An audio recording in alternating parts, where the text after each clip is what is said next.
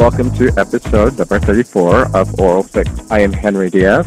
I am Drew Brown. And we're your hosts of the Oral Fix podcast, which is a weekly social commentary podcast for the gay community. You can listen to us on iTunes, Stitcher.com, Podomatic, SoundCloud, um, as well as on our website, www.oralfixpodcast.com. If you are a mobile user um, and you have a tablet, iPad, or an iPhone and would like to listen to us via an app, you can do so uh, by downloading stuff like Stitcher app or Pulse or Google Currents and use um, our feed address to also get our blog posts. Our feed address is feeds.feedburner.com backslash oral fix podcast. So uh, this is a very special Valentine's edition of the Oral Fix podcast.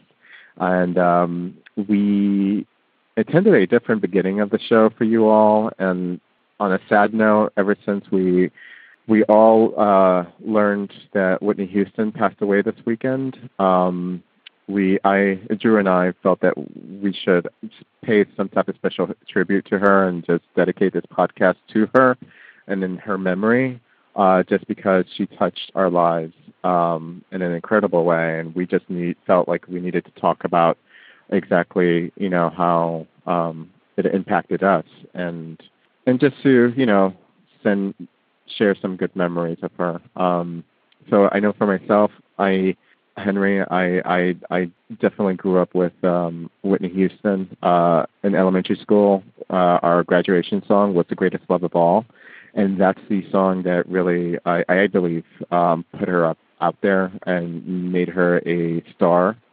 Um, I I don't know how many millions of copies and how many millions of dollars she made from that one song, but I know it was a lot. And you know, I when I heard that she passed away, Drew, I I didn't know that um how much she meant to me, or how much she was so a part of my psyche and my my my being until now. Like when I found out, I felt like a family member had passed away. Like I'm still grieving, and I I couldn't do anything but listen to the news and exactly because I needed to find out how did she die? Did she like did she relapse or did somebody kill her? And I really was yeah. like wanting to blame Bobby Brown, and I had all these scenarios in my head going on like who could have done that and actually somebody actually posted on my facebook that you know uh when i made a comment about her death and i put up a picture like an in memoriam picture um somebody made a comment like such a waste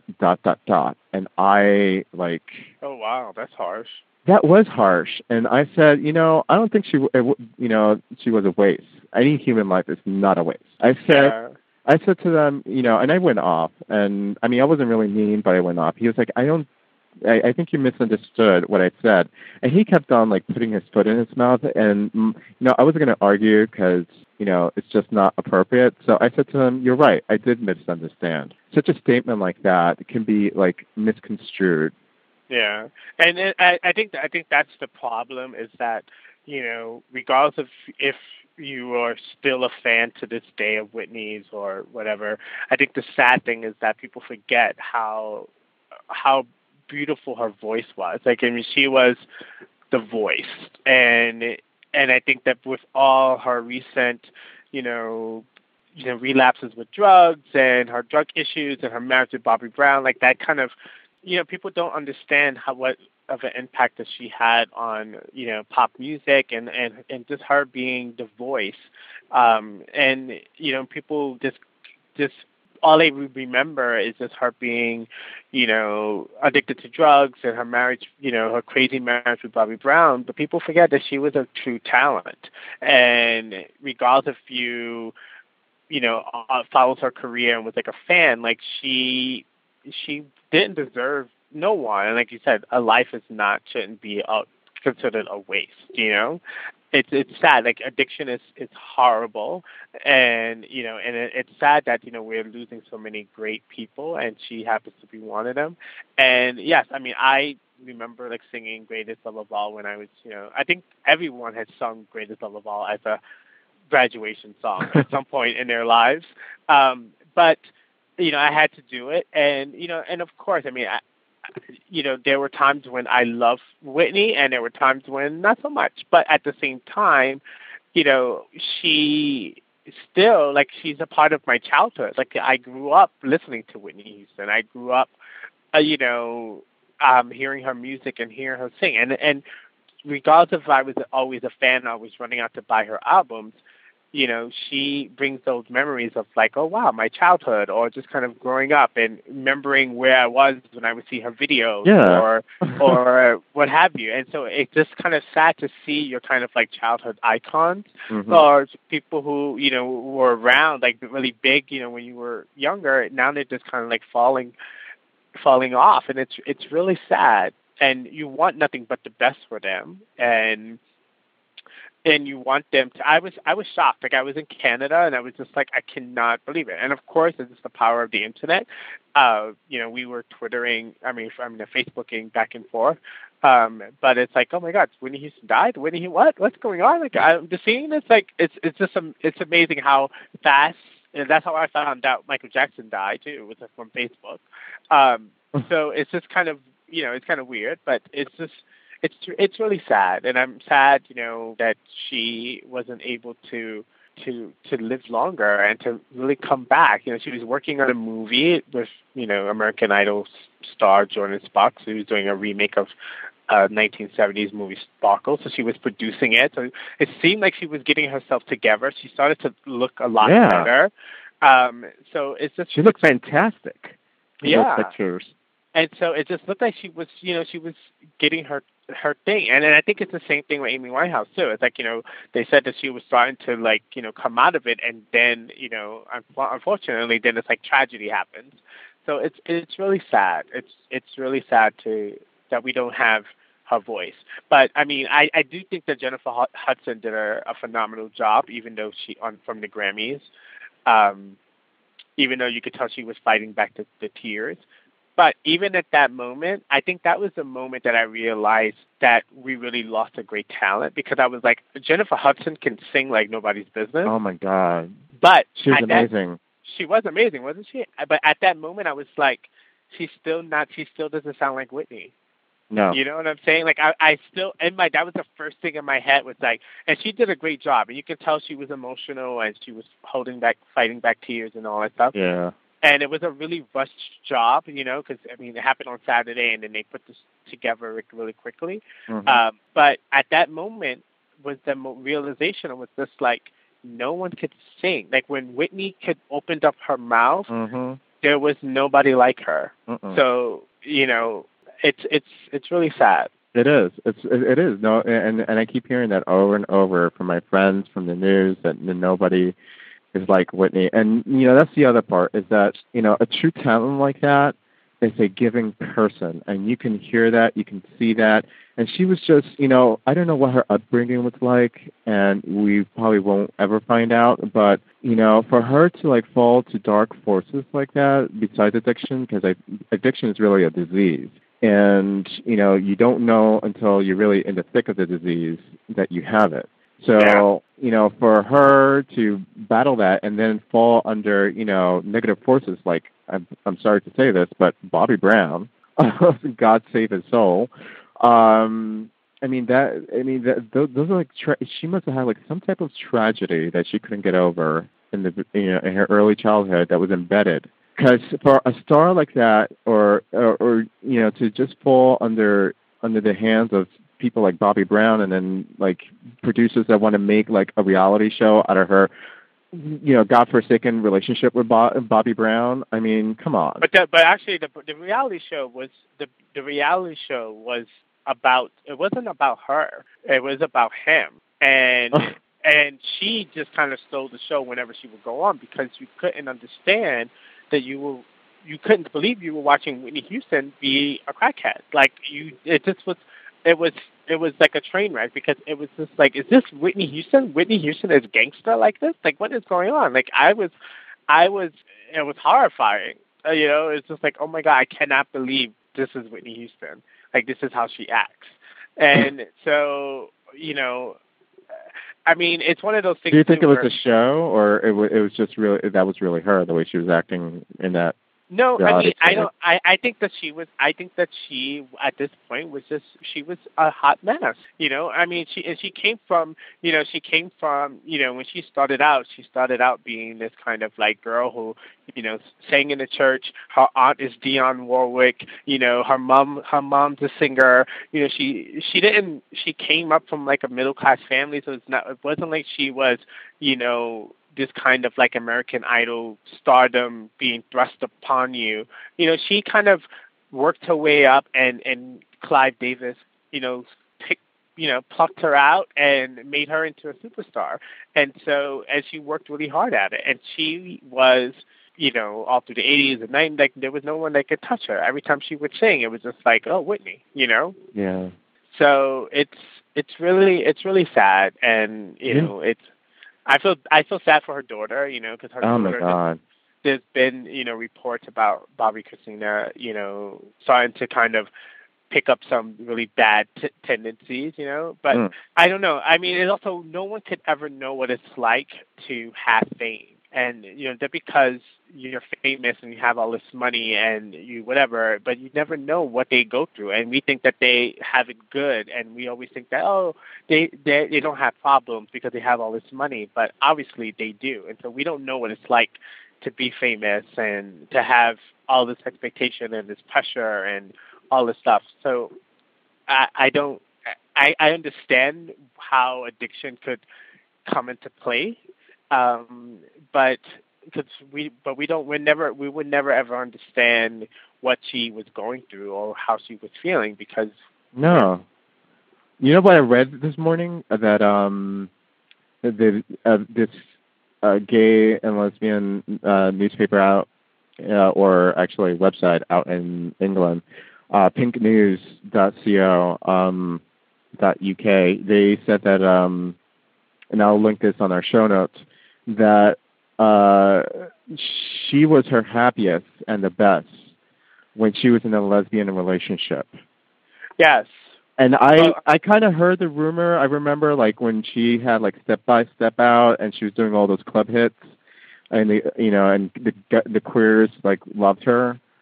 I mean, Um, the gay rumor has been around for a long time. Like she was, she's been, she was fighting that rumor for even a long, a long time. What like do a you- really long time. What do you think? I mean, was, do you think that was a I- rumor or? I don't know. I mean, I, I don't know if there. I mean, I don't. I always think that there's always some truth to some rumors, you know. Mhm. But I have no idea. But do you remember? I don't. We actually met her. Well, I know I did. You did really? Yes. We when we were doing when we were working for Citizens Committee, we had a big award show one year and everybody was there. Uh Oscar de I met Oscar de la Renta, who was like the nicest man. Henry Kissinger. Do, do you remember this? Were you there? Actually, And- no. This is like I think that year that my sister was born, and I had to stay home, and I couldn't be around for those type of events. Okay. So Whitney Houston was there, and she, you know, I got to. She was supposed to come. I remember her walking past, and she was like really tall, like super skinny, and she was trying to and and her publicist the the person or you know who who was kind of like rumored to to be her her lesbian love was also there. Her name was Robyn or something like that. And she was supposed to come back down and take pictures with these kids and these kids were like waiting and waiting and she never came back down. So i thought that was kind of Oh, bad but um yeah so i i but i did get to like say hi you know but i didn't want to be you know crazy and i wasn't like she wasn't like my madonna or my janet jackson or others you know but i was just like oh you know it's whitney houston you know so i, I was yeah i kept my cool. But um she i mean she seemed really nice and that was my only whitney moment. When I found out that she passed away, I was kind of like I was struggling with um an argument I had the night before with my brothers, and um and the argument was all about like help and the way that they were trying to help me, and and it just began to be like this real big power play and manipulation on their part, and um and I was so angry that I said, forget it. You know, I said, forget it, forget it, forget it. And I hung up the phone. And I rarely do that. Like, I don't like to go to bed angry. And, um, and the next day, you know, I'm talking with you via Facebook and we get the, you know, that message and I was like, oh my God. It was like the last thing that I really needed to hear. And, um, and you know, it just made me like the whole this whole entire incident of her just just dying and, and just her life and how sad it became um, towards the end. Um, it just made me realize that how how much I need to to really stay strong for myself and be true to myself and not uh, and take care of myself um, yeah. and who I'm with and who I surround myself with because it, that really matters a great deal. I, I mean, I wouldn't want to really live that sad life that she created, and I, I need to keep aware of what type of story I'm creating in my life.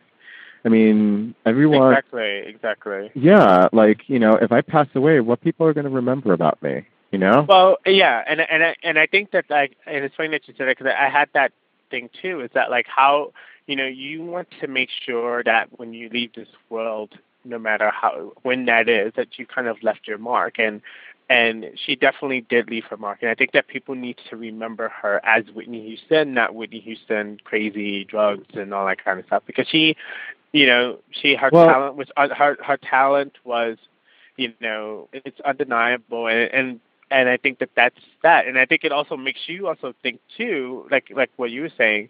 Um, I mean, you know, I think that's part of the thing. Is like, you know, you want to do something. You you don't know how much time you have on this earth, and you want to make the most of it. And whatever it is that you can do in terms of like, you know, whether it's doing this podcast or doing a blog post or doing something that is that you feel like you're you're you're putting yourself out there and you're doing some good in the world, or if it's just helping someone out or just being there for a friend, um, you know, whatever it is, is that that those things matter, you know, because you, you, we take those we take those things for granted, and we think that celebrities, because they have the money, that everything comes easy to them, and it just wanted. And sometimes we become like, oh, I wish I was rich and famous because I wouldn't have I wouldn't have to be struggling to pay bills, or you know, I wouldn't have a computer that makes a lot of noise, or you know, whatever. But you know, at least you know, it's one of those things where you know when I when I left Canada, you know, I was like, you know, I felt really happy that like I got to spend time with my family. And sometimes,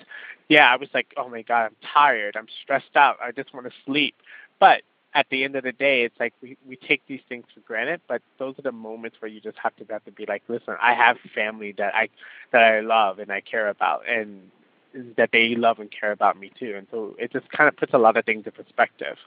It's sad that we have to think about these things when someone dies, um, but it, at least it, it should get us thinking that we should appreciate our lives and and be good to ourselves a lot more. Because if it can happen to them, it can happen to you just as easily.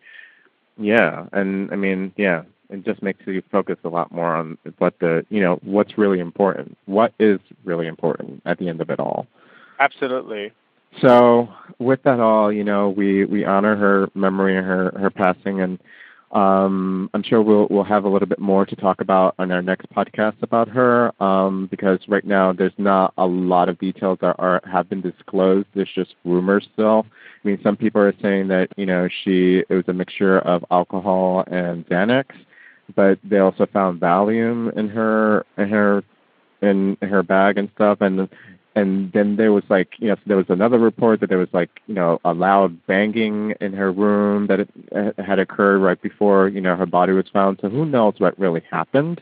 So yeah. we won't be able to know till next week and we'll do a proper with music um honoring of the uh, of her memory. So um thank you everyone for listening and we're going to introduce now our very special guest uh my friend albert um, who's going to actually talk about how he met his 30-year-old um, love, uh, Michael, and and how that came about, which is a very interesting story and a very delightful one. So I hope you guys enjoy this special uh, Valentine's edition of the Oral Fix.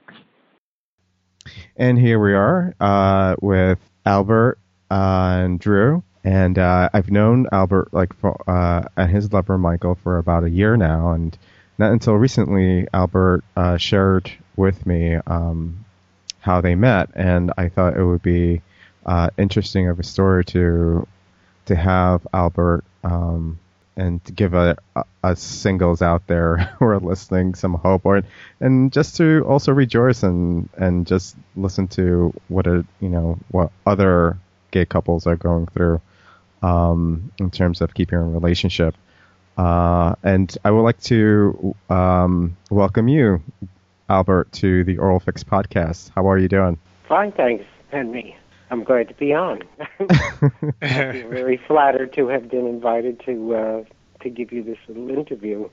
Thank you, thank you for um f- for your willingness to do it, and and I you know I can't remember some a lot of the details that that you had explained, and I'm sure it'll come back to me, but soon enough. Um, but I know that you and Albert, I mean you and um, Michael have been together for a very long time now, like for 20 or 40 years, is it? 32. We just had our anniversary um, in the beginning of January, 32 years. We celebrate from the night that we met, and that was January 4th of 1980. Wow. So how? What's yes, the? it's probably longer. Than, well, it's almost as long as Henry has been alive, and I don't know about you, Drew, but uh, it's longer than a lot of people have been alive. Yeah, and I mean, in gay years, that's like you know, I mean, that's off the charts to be together yes. for 32 years. yes, yeah, and we we finally did actually uh, get married now that it's legal in New York, but it's already oh that was uh, last just last summer, so that was an engagement period of over 31 years, which is probably one of the longest on record. wow. So so was it was it love at first sight? Can you tell us a little bit about the the meeting? Like how did you how did you guys meet? Well, it was interesting. Um, I had been out not for not for that long, and while I was seeing you know various people, I was always hoping that I would meet the right guy and and settle down. And um, it just never happened until this one night. Um, I was living back home I, after I had lived abroad and lived in Boston for a while. I moved back in with my parents in New Jersey, and um, I was living there and working and um, also studying jazz piano at the time. And my lessons were in New York City. And on that particular uh, January 4th, uh, I had my lesson in the evening. I, I forget whether it was 8 or 9 o'clock. And a snowstorm was predicted. So um, I don't like to drive in the snow, but it hadn't started yet. So I figured when I got out of um, of, of my piano lesson, I would go to this gay bar, which uh, I had been to several times before, called Uncle Charlie's North. And uh, I figured I'll just go in and I'll have one beer and then leave so that I'm I get home before the snow starts. And when I got there. I went in and I looked the uh, all the it was a Friday night. Uh, all the seats at the bar were taken, and Michael was seated there, and he had on dark glasses, and uh, he turned when I came in and and looked at me when I came in the door, and I thought to myself, of all the people seated at this bar, this is the one who looks like he has something to say. so I went over and and stood by myself and I didn't have any money, so I used to nurse like two beers for the whole night. And um, Michael looked over several times and finally uh, came over. We struck up a, a conversation, and um, that was it. I thought he was, you know, really fascinating. But and I revealed to him that what I was really hoping was to meet somebody and, and settle down. And he said to me, he said, "Oh no, nothing is further from my mind." He said, "I'm I was just in a relationship that I got out of for, and I was in this relationship for over two years, and I finally got out of it, so I don't want any part of settling down." It was a relationship with um, one of the women that he worked with. Anyway, um, oh, that's a little scandalous. so you were about to anyway, become the other woman, Albert. yes, exactly, exactly. So anyway, uh, we did uh, spend most of the most of the night, and when I when I left, I left him my phone number and everything. And uh, since he had said he had wanted no part of settling down, I didn't expect to hear from him anymore. Well, on Sunday evening when I came home, my mother said, "Oh, well, Michael called." Well, at the time, I wasn't dating these other two guys, but I I was going out with like as friends with two other Michaels.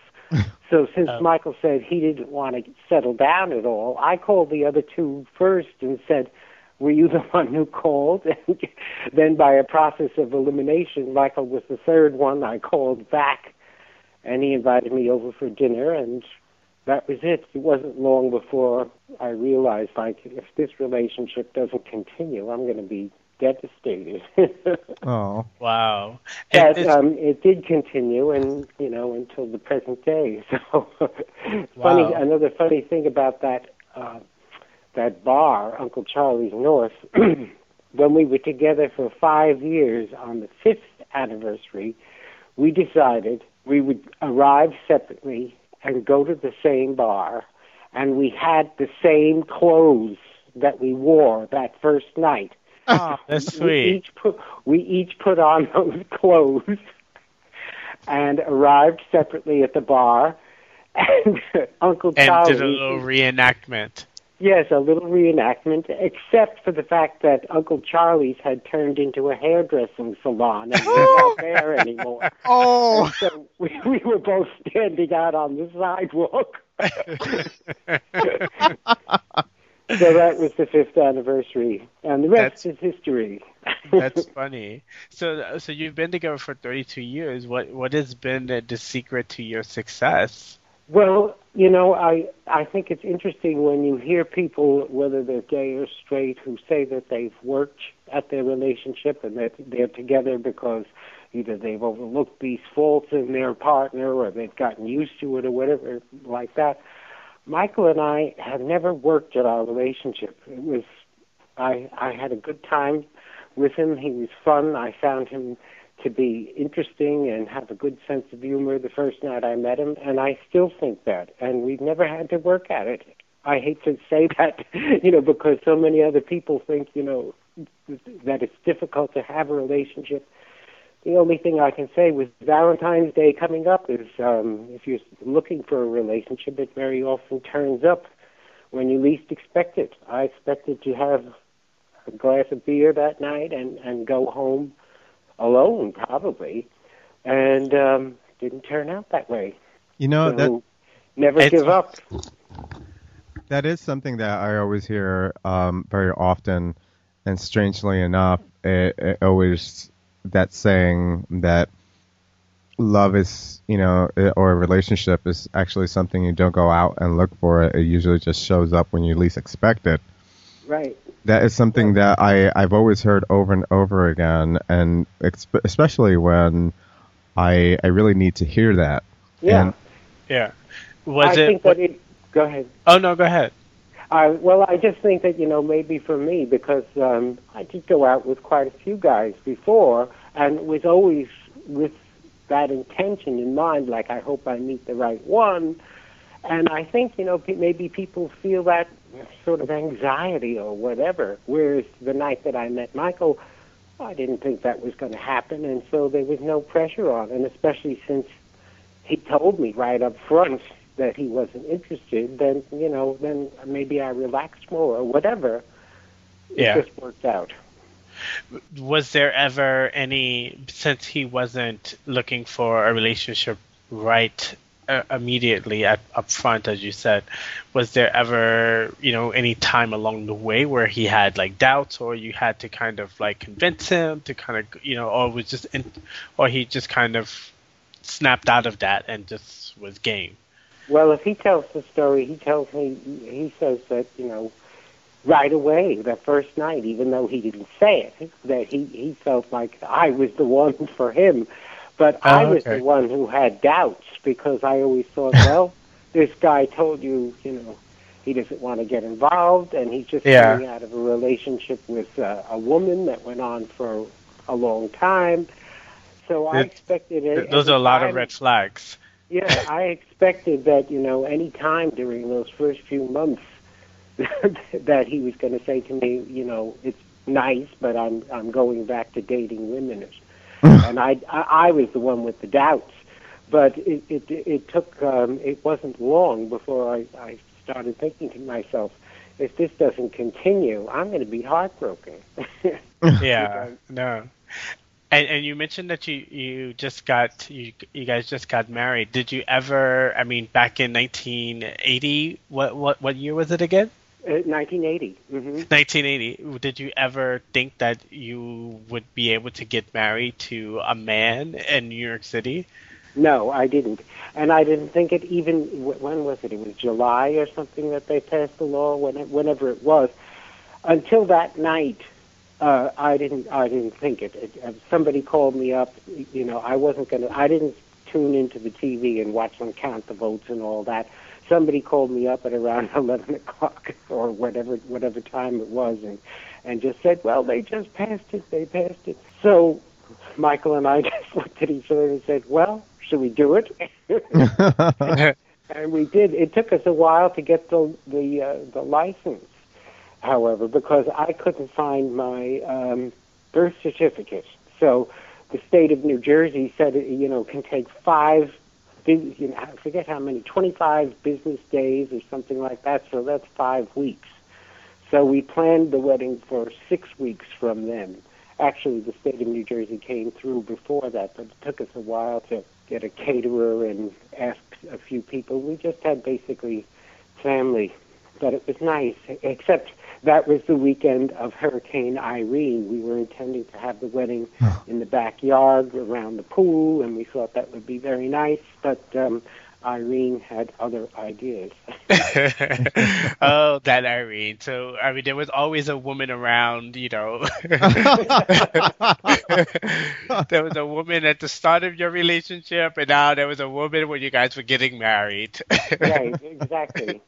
Maybe it's an omen. I don't know. it was an omen, exactly. I remember when I first heard this story from you. I I I, I hope you you guys didn't take it the wrong way, and I'm sure you you didn't. But um, just in case if you did, I you know I would never have said yes to to Michael or even pursued him um, if I today if I had heard you know that and I met him in a bar and I, and he told me he just got out of a relationship, especially with a woman. To me in my head was like okay, this guy's a newbie. He's coming out of the closet. He's here at, you know, especially Uncle Charlie's, because back Right. then that was like the watering hole of the gay mecca in New York City for a while, aside Right. from the monster. Um, I I would have never given the the day or time, and you know, I I went out with a bisexual. Um, for about three years, and he will always bring up some girl that he had banged, you know, the week before or, or whatever, just to either to get my reaction or or or just to talk about her or whatever, you know, thinking that was a dude, and I and I would get I would, that would make me cringe. I mean, I would not want to be this playing the part of this second, you know, quote unquote woman or Right. relationship. Well, I if I had heard the whole story in the beginning, I might not have either. Either, but when we struck up the conversation, we had to. We were laughing the whole time, and you know, just having fun. And it wasn't until later in the evening that he, he mentioned about the the relationship with the woman, which, by the way, was over for about two months before I met him. And I forgot to tell this part of the story. Um, that was that January 4th was his first night in the gay bar. so I took him out of circulation immediately. Immediately, wow. One night, one night. and you plucked him out. I plucked him out. Oh yeah. my god. Wow. Yeah, that I was think his I, I think that's I think that's I think you're onto something. Maybe that's what you got to do. You got to get them before they're damaged. you got to look at. So now I'm gonna start looking at the ones who look like they just who they just this is their Fresh first meat. night at the bar or something like that. They don't Right. seem as bitter and damaged as some of the old some some of the other queens when I when I go out. I think you're should- onto something, Albert. I think you should. Uh, I think you should uh, uh, bottle that or write about that, and maybe you could sell millions of books. Well, maybe I should. so, so there were. They, go ahead. I'm Go sorry. ahead. yeah. Yeah. So there weren't any like uh nights where you cried yourself to sleep because you were thinking. No, that- I didn't need to because, you know, after he invited me over for that next Tuesday, at the time we couldn't see each other that much because I was working as a church organist, so I had to be home at a reasonable hour on Saturday night to get up and play all Sunday morning. And he all and he he was working uh, full time at Book of the Month Club and uh, getting um, his second master's at night. So that was two nights a week of classes, plus then on the intervening nights, he had a lot of homework. Those master's students for uh, business administration meet outside of class. They have to form little groups and have meetings, and so I could only see him a couple of nights a week for the first couple of months, and then he didn't like that so much that we were not spending more time together. So he he dropped getting his second master's. Wow. All for love. And my, Also my love. car died, so I gave up the church job. So then we could spend all our time together. Aww. wow, that's that's so sweet. That's so sweet. yeah. So, what are you guys doing for? What are you guys doing? Uh, Valentine's Day is right around the corner. What do you? Oh, we'll probably just have a quiet dinner at home. I, when I was in the city, uh, uh, Michael had a business meeting, so I went into Manhattan with him. You can't find any decent sort of gay-oriented cards here, but there are a few shops in Manhattan, and so I went with him last week, and I, I did pick up a few Valentine's Day cards, and uh, we'll just exchange cards and have a nice dinner. Okay. And so, and what do you think? How do you keep it fresh for 32 years? I mean, after a while, it's like, you know, it's you've been together for a long time.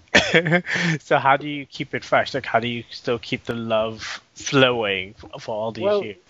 like I said, we, we don't do anything. It just it just happens. I mean, neither of us is tired of the other, and we don't have to do anything but just be ourselves. I think Just that's the key. You you can't you can't try to be someone else or or be something else. You just have to be yourself, and either you like each other, or you don't. And it turned Yeah. out that we just. I mean, it's just, and the, the other thing is, I just think it's the greatest stroke of luck. Um, if you meet somebody whom you love and who loves you, that's that's just a piece of luck. I could have gone home that night. I might have said, "Oh, there's a snowstorm coming. I'm I'm going home right after this piano lesson," and I would not have met Michael. Yeah. There's also the thing is like sometimes you know there is the you know you can both people can love each other, but if that person doesn't love themselves, it can cause all kinds of right. problems. Because this, I mean, this story, as sweet as as it is, could have went in so many different different directions. There could have been like you know the thought of like, you know, maybe he's gonna leave me for another woman, or he was doing this, or he wasn't feeling comfortable. There there was so many like usually. Variables. Yeah. There's so many exactly. There's so many different variables. Usually, it's never this easy, and like that's when you know. I guess you know, Albert, you're really onto something.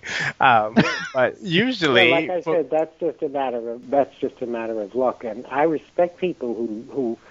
I know I have friends who have said, you know, like, well, we had to rough work through this rough patch or get through this period of our lives or whatever, and and they've stuck it out, and and then they're happy, you know, which Yeah. is fine. It just it never didn't happen to me that way. It just I was happy in the beginning, and I'm still happy.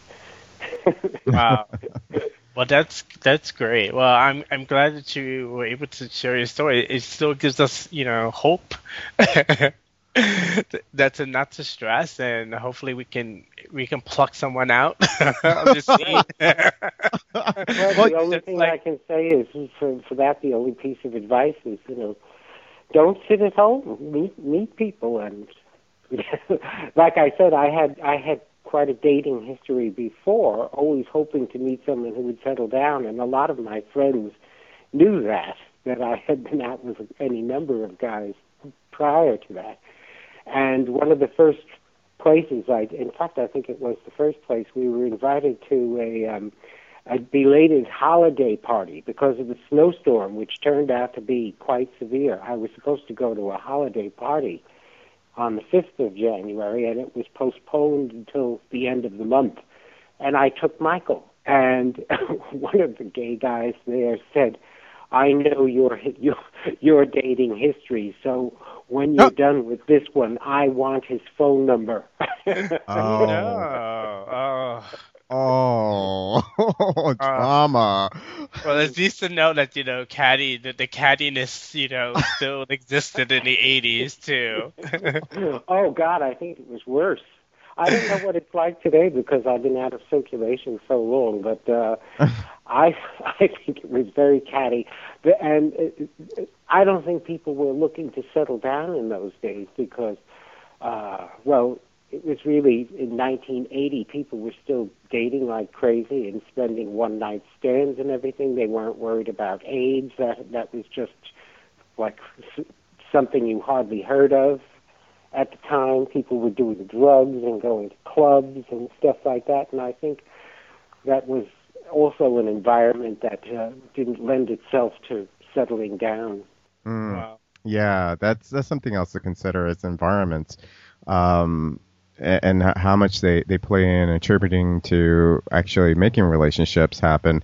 We were we interviewed um, uh, a, a, director and a couple of actors of this uh, new queer uh, gay series on, on, the internet called Gossip Boy, and the creator um, actually was talking with us and how his the concept behind this Gossip Boy um, and the story um, he wanted to convey through the story was how there is a, a generational gap uh, between the young people and the older people that up today that it's that it's missing and that was around back uh, in those times of the 80s and the 70s where um, the young people and the older ones uh, actually uh, communicated where there was there was actually a you know um, some type of learning happening through socialization um, besides sex and drugs.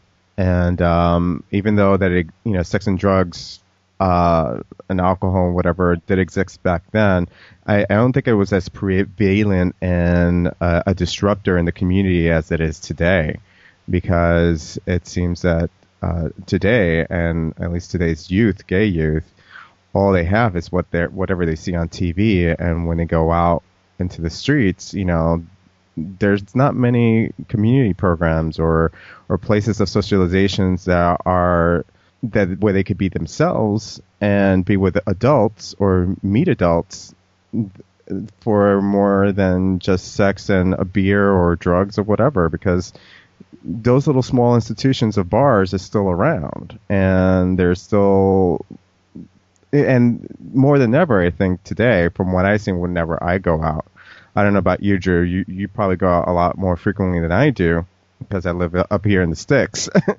uh, they, you know, it's it's still the same, but I think even worse. Like it's m- even more watered down. That it's not actually creating some type of um, symbiosis or harmonic er- place where you know a place of harmony where people can really actually meet quality people or at least have a quality time in order to build a you know a, a good somewhat you know relationship. A lot of it does depend on i think where you live. Um and where um i'm up here near you henry and i don't know what i would do if i were single. I'd have to go into manhattan to to meet anybody because there are very few people up here very few gay people just as an example of that, when we went down to apply for the um, marriage license, I asked the woman, the clerk there, I said, has anyone else been in to, to apply?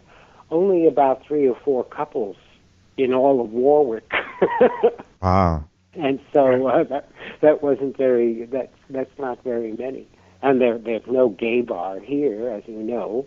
Right. So uh, I don't know what people would do when when when I was uh, dating people and, and meeting people. I lived in cities. I lived in you know within driving distance of Manhattan. Uh, plus, in the, even in suburbs in New Jersey, there was a very active gay bar, which is still there, called Feathers in New Jersey, and I I used to hang out there.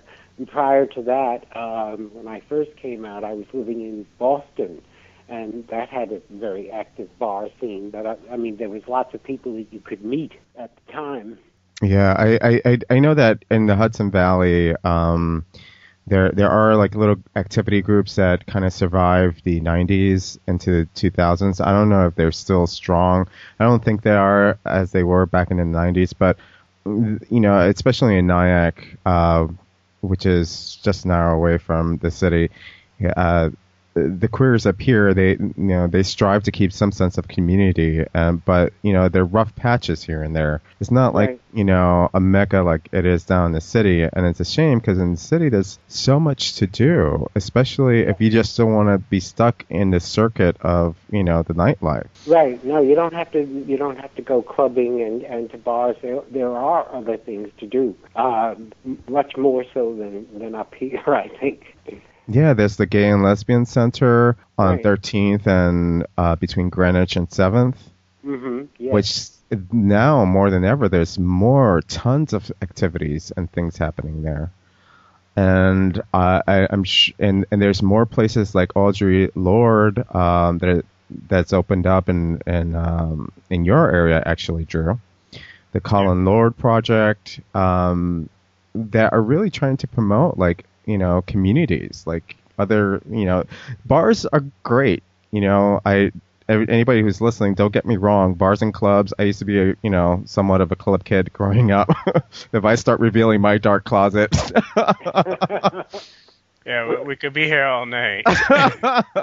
and you know it's I you know I, I I was stuck in that that that circuit that club mentality where like I was doing those one night stands and the people you know it just wasn't fulfilling like community no. yeah um other activities besides you know going to the clubs and the bars or whatever it's something that's missing and, and if you don't have it out there you people that listening I suggest you try it you know find an interest Right. Well, Albert, you give us. You, I hope that you, you know you've given us a lot of hope, and you and thank you for sharing your story because it was it's very sweet. It's a very sweet story. Well, thank you for asking me, and all I can say is uh, good luck to everyone, and have a happy Valentine's Day. Great. Thank you, Albert. Yes, and Albert, for the record, um, your you know your your relationship was lasted for 32 years. How old are you and Michael right now? Uh, well, it's funny that you should ask. I'm 63, and uh, this month, in just uh, three weeks, Michael will be 60, the big oh. 6-0. 60 and 63. Wow. So you guys, yeah, you guys met uh, like in your uh, 30s, right? well, I was 31, and um, he was um, just, it was just before his 28th birthday. Wow. Look at that. Huh. Well, thank you very much, and happy Valentine's Day to you as well. Hope you, I don't know if you eat chocolates, but I love dark chocolate. I do too. I eat a piece every day. Um, mostly because I read an article that said if you had uh, a piece of dark chocolate, it, it only needs to be like one square and a glass of red wine every day, then um, it reduces your chance of having a heart attack or a stroke by 40%. Mm. So I don't take the, the glass of wine, but I do take the chocolate, and that's an easy cure. It's less less painful than some other uh, health issues. yeah, exactly. Well, and also give our give our best to Michael as well. I will. Okay, thank you for interviewing me. It was fun.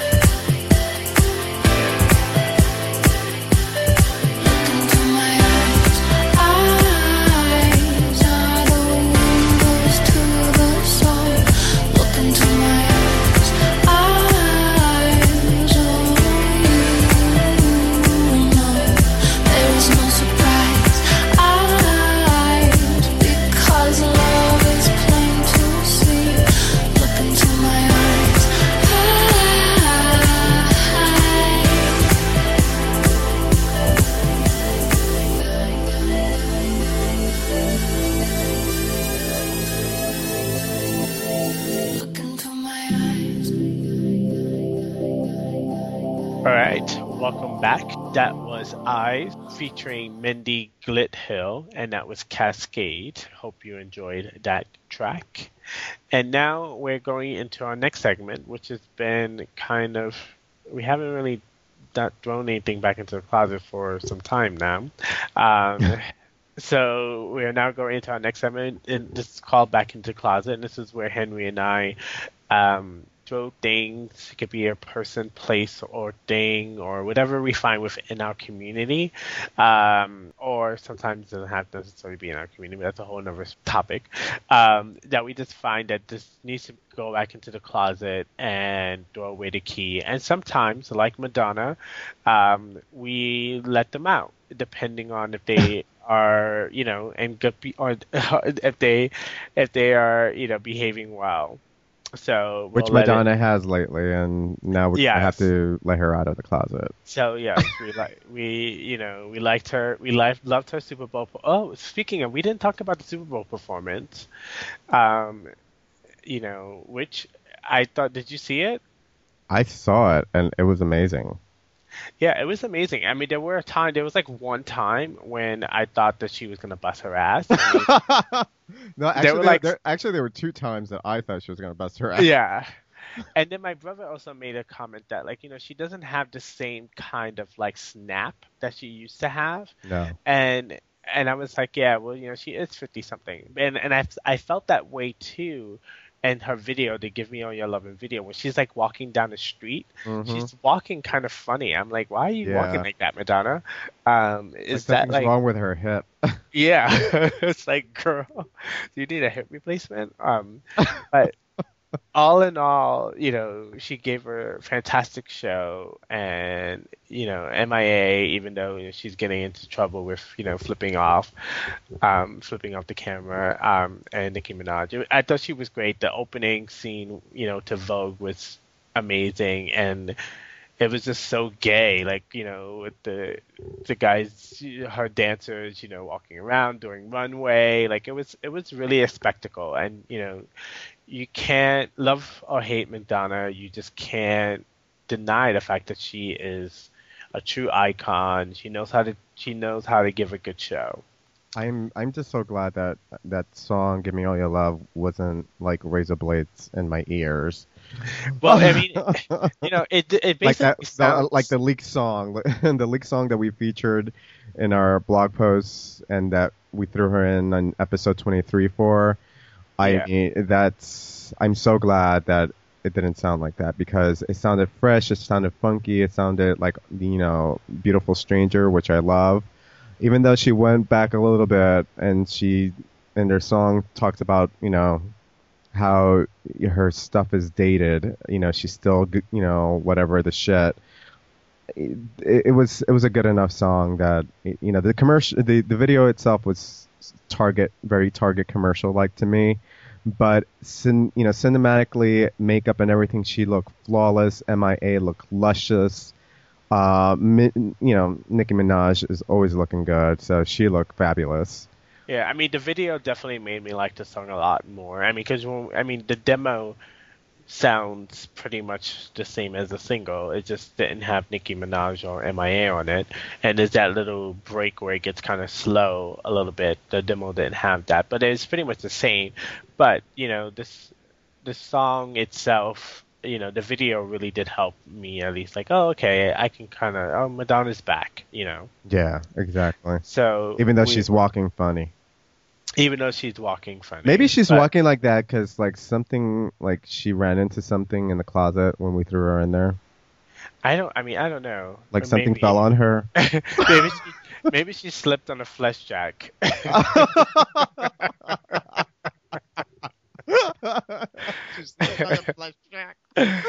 um, but um, yeah. But you know, I mean, besides the fact that she almost you know bust her butt, you know, a few times on the Super Bowl stage, and she wasn't singing at all. I think Um, you know, besides the fact that she got up on the bleachers and she you know took that step backwards, which was totally natural, and it looked like she was gonna mean, she was she was gonna in- fall over.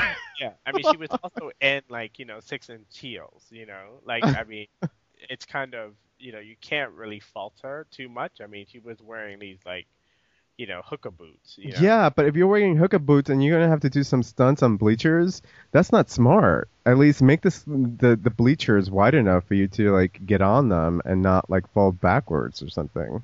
Yeah, but I mean, the dancers were great. Everyone, the whole performance itself was great. I thought it was really funny also when she was trying to do that flip with um uh uh that group LMFO FAO. L- LMFAO. Yeah. Yeah, they she, she they you know they held her her leg and she was trying to do that breakdancing move where like Yeah. you, you flip around like you do like a twirl and she couldn't do it. it was I was like oh.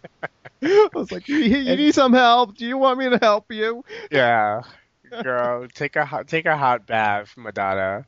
But you know, you're out of the closet, and you know, I and her, you know, her song, her album, you know, which is available for, you know, um, you can pre-order it on iTunes. It's like number one in like uh, uh, 50 countries, you know. It's and the song is doing really well. So I Did mean, you listen or preview the rest of the album?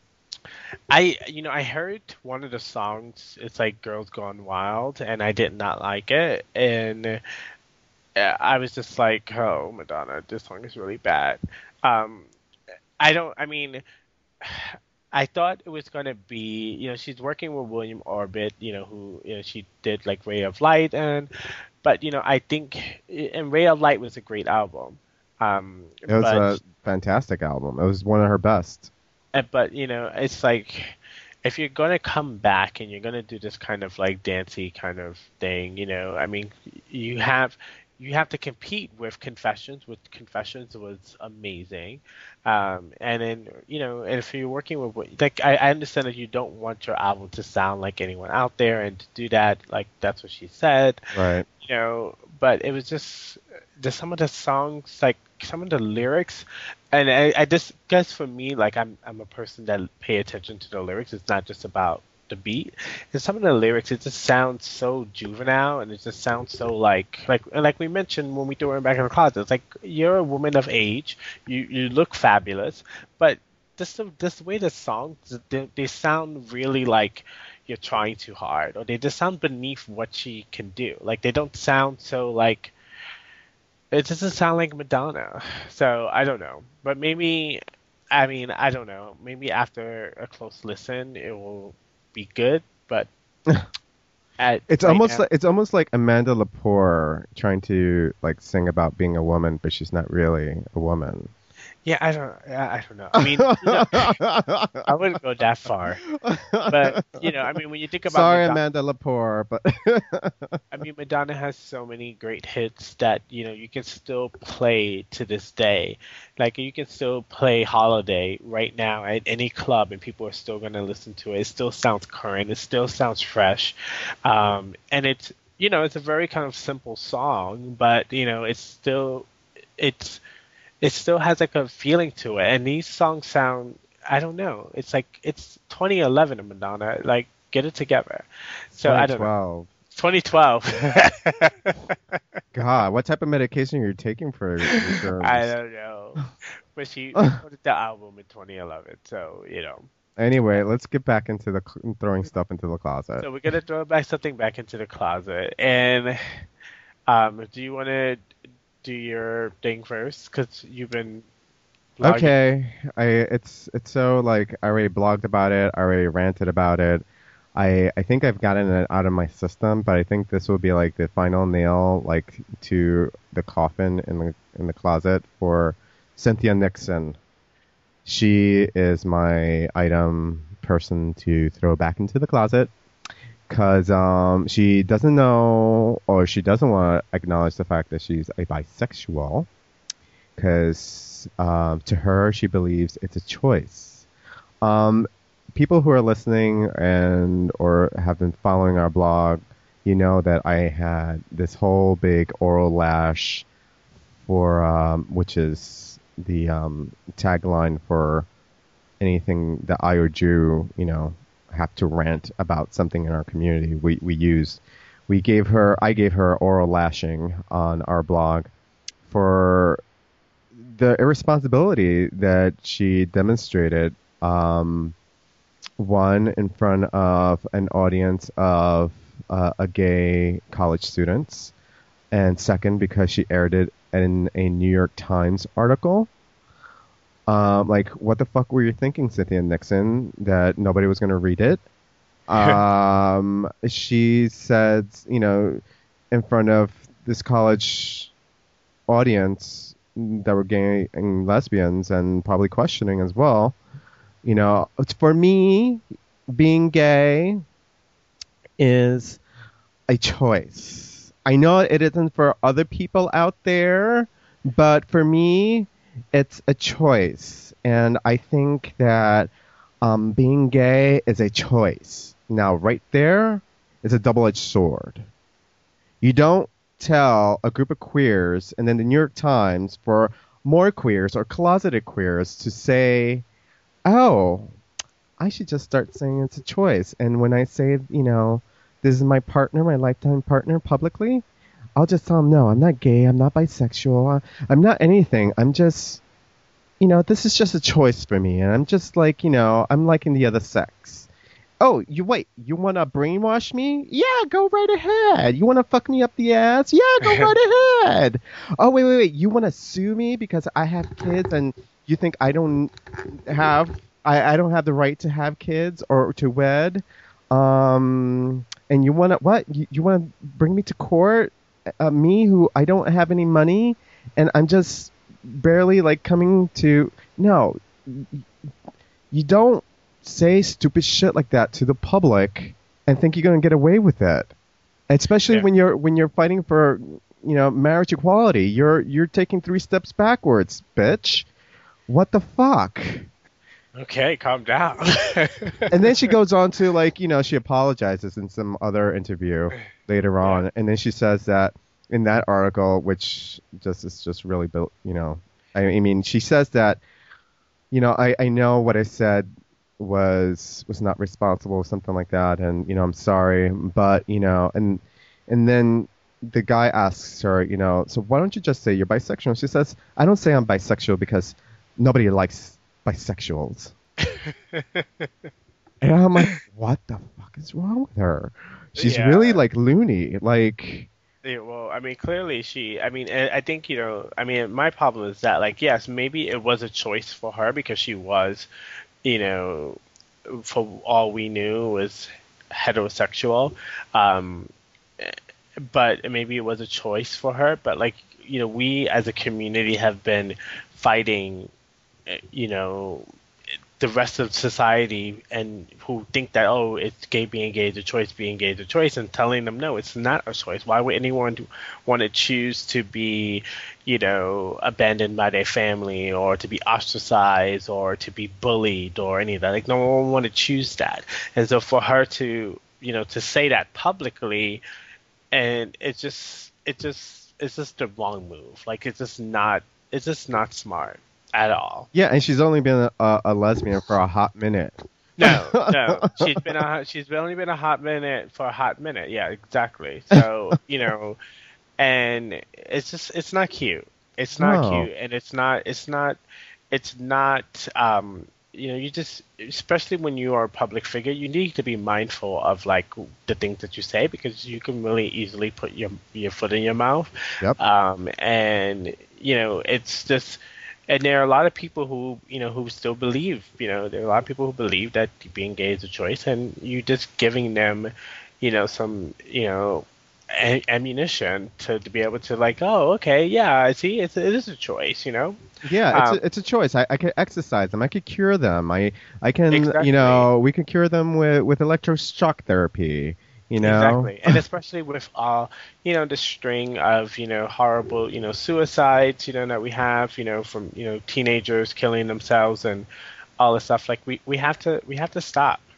It, it it it clearly does, and I mean she can afford to say something like that because even though you know she might get negative feedback from everywhere, she'll get tons of supporters who are on the anti-gay agenda for some. You know, if she wants to play the double spy, you know, the hidden freakish bisexual who's going to play both fields just to save her life and her family's. Or, you know, the other thing is that she's rich. You know, she can actually legally, like, you know, she could actually bring things to court and win if she wanted to, or, you know, fight people off. Where the majority of the gays, which is a very small population to begin with, don't. They don't have it good as she does. She needs to like, you know, go into the closet and realize this and come out and do something publicly in order to compensate for it, you know, like give money to some foundation or start a foundation to legally, you know, help queers who are are being condemned on a court legal level because it'd be uh, major faux pas. You know, that's it. I have nothing else to say. Okay. Well, on that note, I did have something to throw back into the closet, but I'm actually going to save it for our W2F sec- segment. Um, so I don't have anything to throw back into the closet, and since we talked about Madonna coming out of the closet, um, that is my contribution. okay, so we're going to go off to a break, and we'll be right back.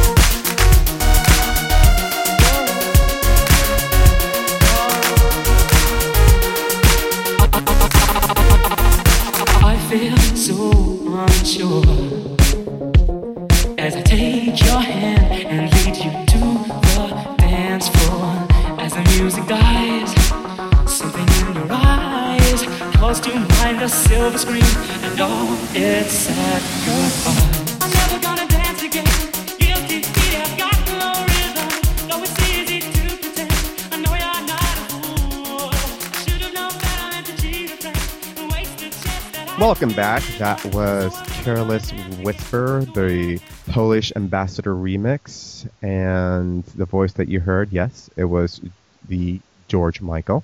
Um, this song is free for download, as well as our other songs that we have featured uh, on our podcast this week and any other week. You can uh, get the links on our show notes at www.oralfixpodcast.com we have come to the end of the our podcast and the week, and we we're sad about that, as we usually are in every week. we we hope that you enjoyed um, this week's podcast and um, and uh, and our you know our rantings and thank you for your support every week. Um, we hope that you have a, a good week this week and a good Valentine's um, week, and that you know if you're not if you're single out there, um, and you know you're looking for love, I, I hope that you know you learned something or found some inspiration in Albert's story and in our stories, and um, or if you have like a Valentine's that you Day story that you want to share with us. Um, it's never too late to send in your story either by by mail or uh, on the phone. You could do it anonymously. Um, you could do it any way you want and disclose as much information as you want um, because we're explicit like that. Um, and uh, you can t- give us that feedback uh, by email at oralfixpodcast at gmail.com or you can call it in at 646-504-3491 or uh, you could record it, you know, and send it via a file and um, and you know as an MP3 or, or a WAV format. Uh, what else? You can follow us on our blog, our website, www.oralfixpodcast.com.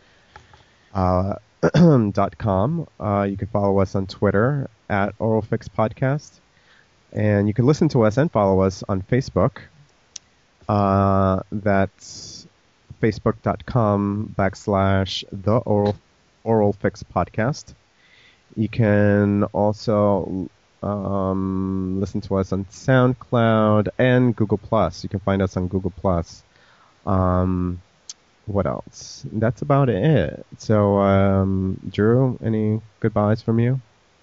No, I hope everyone have a great Valentine's Day and hope that you were inspired by Albert. Thank Albert, your your friend, um, for telling his very sweet story, and hope everyone have you know a great week and Valentine's Day. And till then, ta ta from t- Toronto. Next week, uh, the next time you'll be hearing me, I will be in New York today. Ooh, and I'll be in the Hamptons. oh, wow. Yeah, I'm going to house it again in the Hamptons. Okay. Hope everyone eats lots of chocolates. yes, get your chocolates fix. So, oh, so on uh, so on that note, we're going to um, leave you with some music. This is Rihanna, "You the One," the Majesty, the Majesty remix. Enjoy, folks. It's you the one. You the one. That's, that's, that's not what I said. Bye. Bye. Baby, we meant to be. You got me smiling all the time.